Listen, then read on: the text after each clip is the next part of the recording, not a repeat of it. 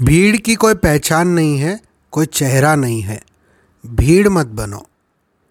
हर इंसान को अद्वितीय बनाया है कुदरत ने, अनमोल है। पर जब से एक रोग लग जाता है कि क्या कहेंगे लोग, इंसान भीड़ बन जाता है।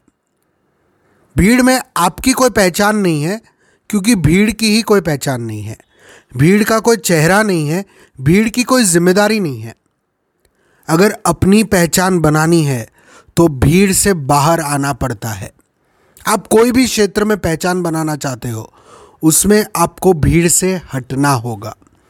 अपने अंदर के डर को बाहर फेंकना होगा, क्योंकि ये डर भी आपका खुद का नहीं है।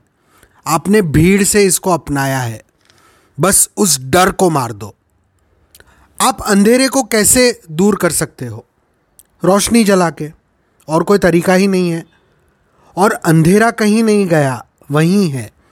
जैसे ही रोशनी बंद हो जाएगी, अंधेरा अपने आप आ जाएगा। रोशनी को जला के रखना पड़ता है। अंधेरे के लिए कुछ नहीं करना। वैसे ही भीड़ में से निकलना पड़ेगा। हर बार बार बार भीड़ बनने के लिए कुछ नहीं करना पड़ता। किसी भी क्षेत्र में सफलता भीड़ को नहीं मिलती, भीड़ से हटके कुछ करने वाले को मिलती है।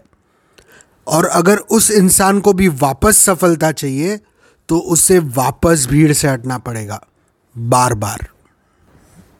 मैं मिहिर शाह हूँ। अगर आपको मेरा ये पॉडकास्ट अच्छा लग रहा है तो मेरी इस यूट्यूब चैनल को लाइक करें, शेयर करें और सब्सक्राइब करें।